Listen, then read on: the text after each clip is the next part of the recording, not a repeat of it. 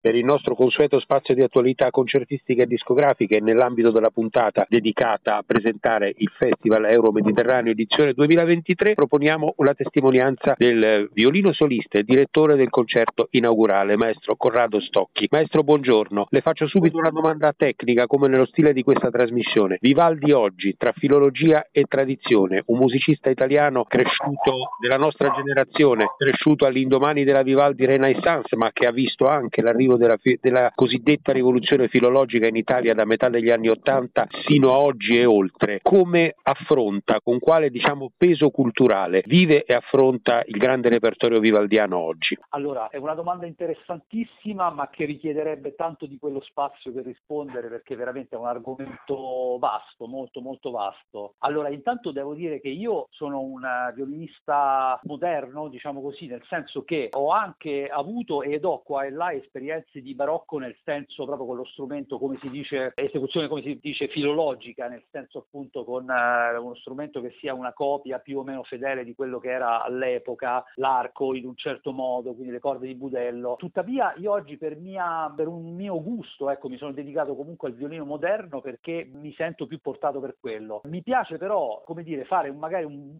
discreto compromesso tra le due cose, nel senso magari usare per esempio nei movimenti lenti quelle che si chiamavano le fioriture, che erano una cosa tipica dell'epoca, quindi abbellire un pochino la melodia che spesse volte è molto semplice, molto asciutta, come era poi pratica dell'epoca. E insomma, devo dire anche un certo modo di suonare, quando si dice suonare in modo troppo romantico, troppo insomma, comunque ecco, un giusto compromesso tra le due cose, perché è vero pure che all'epoca c'era quello, ma sicuramente oggi avendo questi mezzi è anche, è anche giusto sfruttarli. Su questo so che aprirei un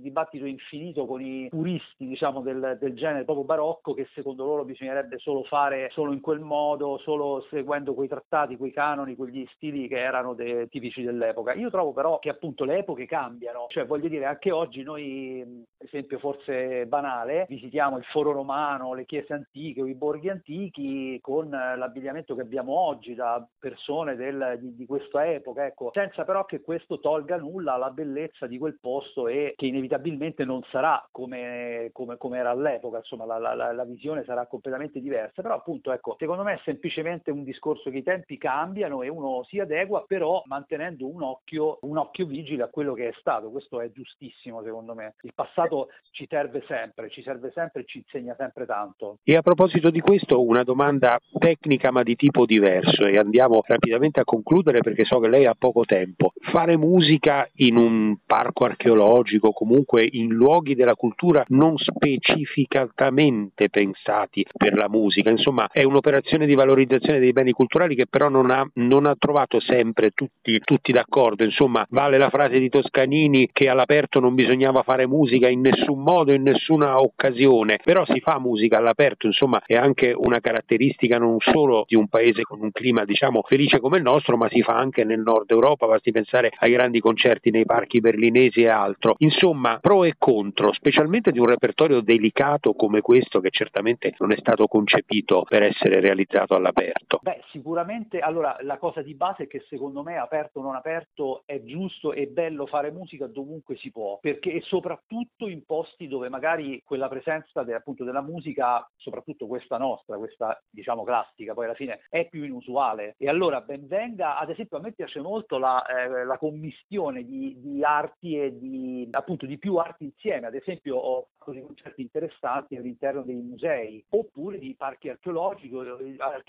o di siti archeologici, insomma voglio dire quando si uniscono più arti insieme è ancora più affascinante se vogliamo, però ecco semmai c'è da dire che al di là dell'aperto, degli spazi aperti, c'è proprio da dire che a me piace il discorso di poter fare musica appunto dove la si fa di meno, magari in zone o posti dove veramente non arriva, perché no, io ho avuto esperienze anche di concerti nelle carceri, negli ospedali, e vi assicuro che sono esperienze più umane che professionali, perché tante volte ci dimentichiamo che sì, noi pensiamo alle grandi sale, grandi auditorium, grandi platee, va bene, però ripeto, la musica dovrebbe essere appunto una cosa di tutti e quindi dovunque la si fa secondo me va bene, anzi a maggior ragione se la si fa in posti dove, dove non arriva così facilmente, è ancora più, ci è capitato pure in una favela del Brasile e insomma quelle sono esperienze veramente che fanno capire che la musica è anche, è anche qualcosa di oltre, no? no? non è soltanto una, una cosa, un discorso o professionale nel nostro caso, oppure che è bello sentirla nel caso dei fruitori, degli ascoltatori, ma anche qualcosa, può essere qualcosa di più veramente. Poi certo il problema dell'aperto eh, è, è così effettivamente perché sicuramente quando c'è molta umidità, c'è una situazione un pochino più disagiata sotto questo dal punto di vista logistico, sì, soprattutto con i nostri strumenti noi ne soffriamo, questo è vero, è la stessa cosa che fare un viaggio con la strada asciutta con la pioggia e l'asfalto che non tiene bene e con la macchina che non è perfettamente, però voglio dire si fa anche quello, con i dovuti accorgimenti si fa anche quello. Quindi ripeto, ecco, la mia idea è questa, ben venga la musica, basta che ce ne sia, perché in tempi come questi vedo poi che alla fine ce n'è anche tanto bisogno, ecco,